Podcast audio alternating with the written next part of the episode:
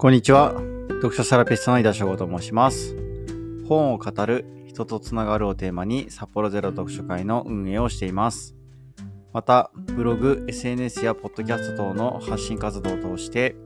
本の魅力や読書の素晴らしさを伝えています。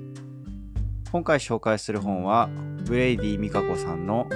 僕はイエローでホワイトでちょっとブルーという一冊になります。こちらは新潮文庫で読むことができます。岩田書店の1万円選手のご縁で手に取りました。選書利用を直接お聞きすることはないので、いろいろなことを想像しながら読みました。息子さんがイギリスの元底辺中学校に進学し、そこでの出来事が綴られています。著者のブレイディ・ミカコさんは福岡生まれで、音楽継ぎが高じて、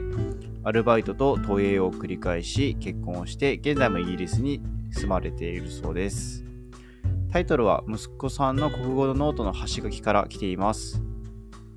授業でブルーの気持ちの意味を聞かれて間違えた話を聞いた後に掃除で部屋に入ってみると僕はイエローでホワイトでちょっとブルーという端書きがありました。イギリスと日本の教育カリキュラムの違いを知ることができたのも面白かったところです。イギリスには演劇の科目があり、まあ、情緒を育むものだというふうに思いました。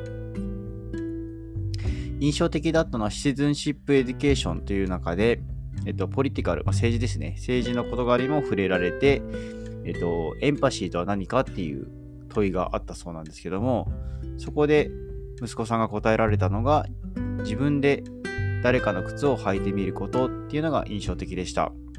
これは英語の定型表現でありまして、他人の立場に立つということを、まあ、このように表現するのは結構洒落ているなというふうに私は思いました。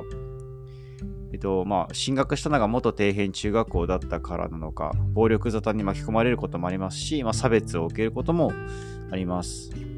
まあ、日本に住んでいると、他の人種と関わる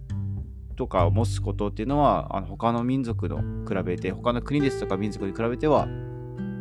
少ないのかもしれません。まあ、そうすると逆にやっぱ視野が狭くなりがちですし、まあ、簡単に受け入れられないことっていうのもあるように思います。まあ、差別は悪いことと分かっていても知らないことで誰かを傷つけたりですとか、まあ、権利を否定しまったりするってことはもしかしたら誰にでもあるのことなのかもしれません。えっと、私はやっぱり日本人としての誇りというのは大切にしたいと思っています。